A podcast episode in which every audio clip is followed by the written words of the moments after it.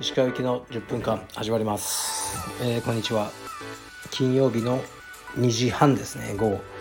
今日久しぶり2回目ですね。ちょっとレターが溜まってるのでうん。4月中にあの全部片付けておこうと思った次第ですえー、っとですねじゃあレターいきますね勝手に石川先生を170センチくらいあると思ってたら新商品のジャージの紹介の写真で小柄だと知りました。ちなみに黒とグレーがありますがどちらがおすすめですか？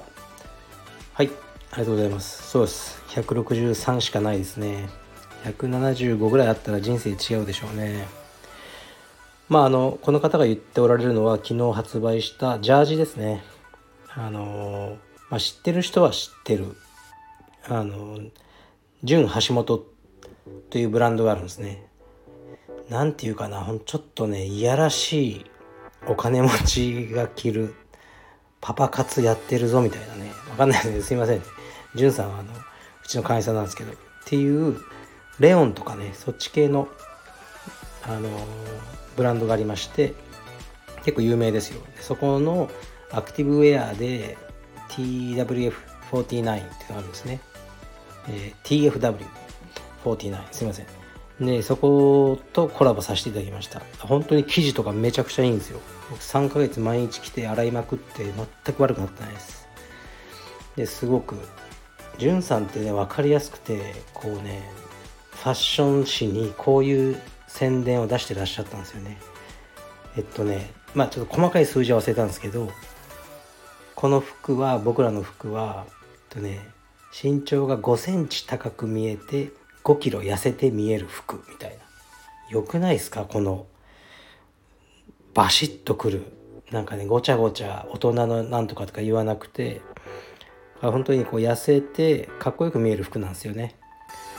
でまあそことコラボしていただいてすごくいいプロダクトできましたね。でまあ2万8000円上下で安くはないと思うんですけどその TFW のラインだと5万6万ぐらいしちゃうので僕はお得だと思います。でまあうんとね宣伝が長くなりましたが黒とグレーどちらがおすすめ？やっぱ黒は安牌ですよね。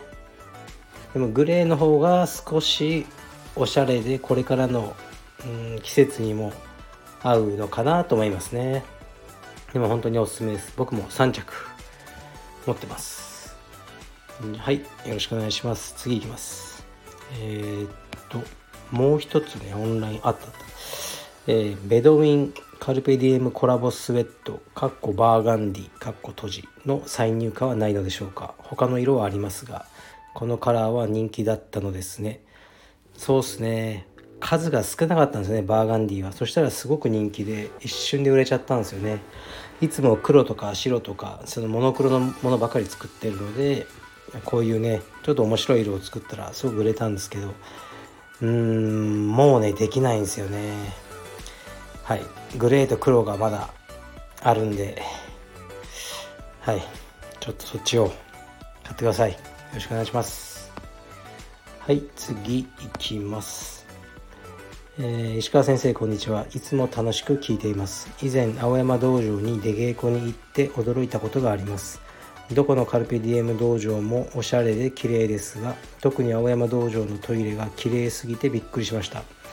新品のトイレのようでした。もしかしたらいつも石川先生が掃除してるのかな？それともスタッフが自主的にきれいに掃除しているのでしょうか？いずれにしても石川先生の道場哲学がトイレを見て伝わってきました。変な質問ですがトイレの掃除は誰がどんな風にしているのですか？はいありがとうございます。うん。多分ね掃除をした直後に使われたんじゃないですかね。そんなにねめちゃくちゃ綺麗にしてる意識はないですけどスタッフがやってますね。でトイレってねどんなに綺麗に掃除してもなんか、ね、キッズクラスとかでめちゃくちゃ汚すんですよ。でたまたまその後にね誰かが見たらあトイレ汚ねえなとかね思えちゃうかもしれないですよね。だから運もあるんですがあのまあ綺麗にするようにしてますよ。綺麗なトイレだと次ね使う人も汚しにくいじゃないですか。だから僕もやりますね。僕結構玄関とかを埃っぽい時あの無言でほうきで吐いてあのスタッフにプレッシャーをかけてますね。あ石川先生掃除してるみたいな。でもねあの掃除は別に下のやつがやるとか全く思わないですね。僕もたくさんやりますし洗濯とか。まあ僕はねもう腰が悪くて指導がねあまりできない分掃除洗濯とかねそちらをやるのは全然あの問題ないしこれからもやるつもりです。なんかね先生がモップがけとかしてるとインスタとかでねそれを写真撮ってこう先生の鏡だとかね先生なのに掃除をしててなんて腰が低い人だとかよくそういうのよくあるんですけどインスタとかねアメリカとかで。そんなこと言ってる自体がおかしいですよね。僕の商売なんでね掃除でも何でもしますよ。はい。じゃあ次いきます。石川先生お疲れ様です。石川先生のはっきりとした性格が大好きな唯一青帯30代の男です。先日のカルペディエムとボタナイズさんのコラボで開墾植物を初めて知り購入してみようかと悩んでます。石川先生は開墾植物は育ててますか？育てていればその種類や良さを教えていただきたいです。はい。えっとねさっき僕の個人インスタのストーリーに上げておいたのでそれを見ていただければと思います。僕はね5つしか持ってなくてパキプんパキプス？今だに覚えられないですね。グラキリスとパキプス。そしてえー、っと亀甲竜。亀みたいなやつと、えー、イネルミスっていうこう指がビュッて上にね伸びてるようなやつとあと万物草っていうねこの間の新しいやつ。その5つしか持ってないですね。そこまでね好きじゃないですよね。この話も前したんですけどね。うんなんかおなんか買っちゃったんですよね。うん。でもまあまああの生き物なんでね枯らしたりするのは嫌だからしょっちゅうあのこのボタナイズさんにこれ水そろそろやった方がいいですか？とか写真撮ったりしてねしょっちゅう聞いてますね。だからやっぱり好きなのかもしれないですね。良さねあんまり手もかからないし形がすごく可愛いですよ。なんでこの形を選んだのかなこいつは。生きていく上でとかすごい思いますね。うんなんか愛らしいなと思います。是非安いやつもあるんで一つあの育ててみてはいかがでしょうか。じゃあ最後の質問ですね。あじゃあ最後じゃない。ちょっとね変なやつが来た。まず変なやつ読みますね。石川先生いつも楽しく拝聴しています。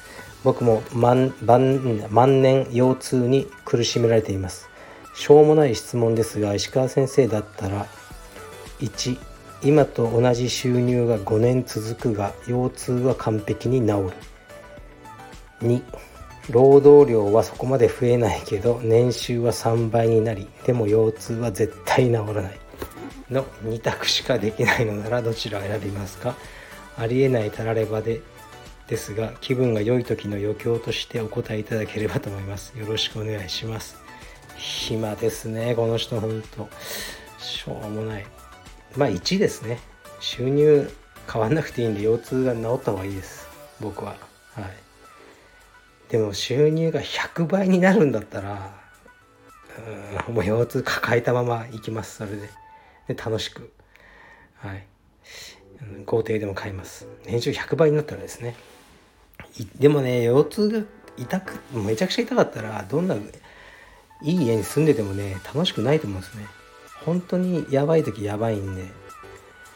うんでもまあとりあえずね僕は今と同じ収入でいいから腰痛が治った方がいいなと思います。ではラストいきます。これちょっとねシリアスなやつなんですね僕にとっては。こんにちは。毎日配信お疲れ様です。石川先生のお子さんも充実をしていますが辞めたいと言ったら辞めさせますか？小さい時は無理にでもさせてある程度大きくなった時にでも辞めたいと言ってきたら辞めさせようかなと思ってますが本当にその子の向いてる道へ早く行かせていける行かせてあげるべきなのか続けさせるべきなのか悩みます。分かりづらい内容で申し訳ありませんが何かアドバイスいただけたら幸いです。よろしくお願いします。はい。やっぱね子供の性格がありますよね。今日もうちの息子は突然幼稚園に行きたくないママといたいって朝泣き出してでこの時にねもうガツンと怒るとさらに悪くなることをもう分かってるのでなんでね俺こんな4歳児に気使ってんだろうってぐらいいやもう行こうよ楽しいよ幼稚園とか昔は絶対そういうことしなかったんですけどもそうやってるんですね。で今日はなんとかそしたらもう無理やり泣きながら歩いてってで道場に朝連れてったらそこから機嫌良くなって僕と一緒に練習して「幼稚園行くぞ!」とか言ってましたね。わけわかんないですね。本当に結構僕も悩んでてうちの母親にねまさに昨日 LINE してみたんですよ俺もそんなことあった？って幼稚園行きたくないとか言ったことって聞いたらうちの母親が「あなたは一切やりませんでしたそういうことは」であの返事返ってきましたね。僕大嫌いだったんですけど幼稚園小学校中学校全部。でもなんか果たすべき義務があるって子供の時から思ってたんですね。そういうタイプだったんですよね。だから行きたくないとかはもう言えないそんなチョイスはないと思って生きてましたね。だからまあ、うん、うちの息子はそうじゃないので違うメソッドでやんなきゃなと思ってて充実も最近になってね結構休み始めたんですよ。なんかもうやりたくないとか。うんだから向いてるか向いてないか分かんないですね。でも一つ言えるのはどうもう最後まで分かんないと思うんですよ何が向いてるかってバチッってハマるものってなかなかないと思うんですよねだからある程度やっぱ親のうんやらせたいことっていうのがやっぱり導いてっていうのが僕はありだと思うんですよね。うん、このね世界中に何百種類ってあるスポーツの全てを試すことできないじゃないですかどうせ。もしかしたらね僕も充実じゃなくてカバディやってたらもう世界クラスになれたかもしれないですけど残念ながら一回もカバディやるチャンスがなかったんでだからうちの息子も、まあ、いくつかねやらせようと思いますけど今のところ充実はね向いてなくはないってねそれぐらいですね。で柔術の場合は向いてなくないかどうかまあ微妙なんですけど僕の場合は彼がねもしバチッとやりたくなった時にこれ前も言ってますけど最高の環境を用意することができるんですね。充実においては。海外に行かすこともできるし道場があるんだし家のすぐ近くに。そういう意味ではやっぱり充実をやるのが一番彼にとって得なんじゃないかなと思ってるんですよね。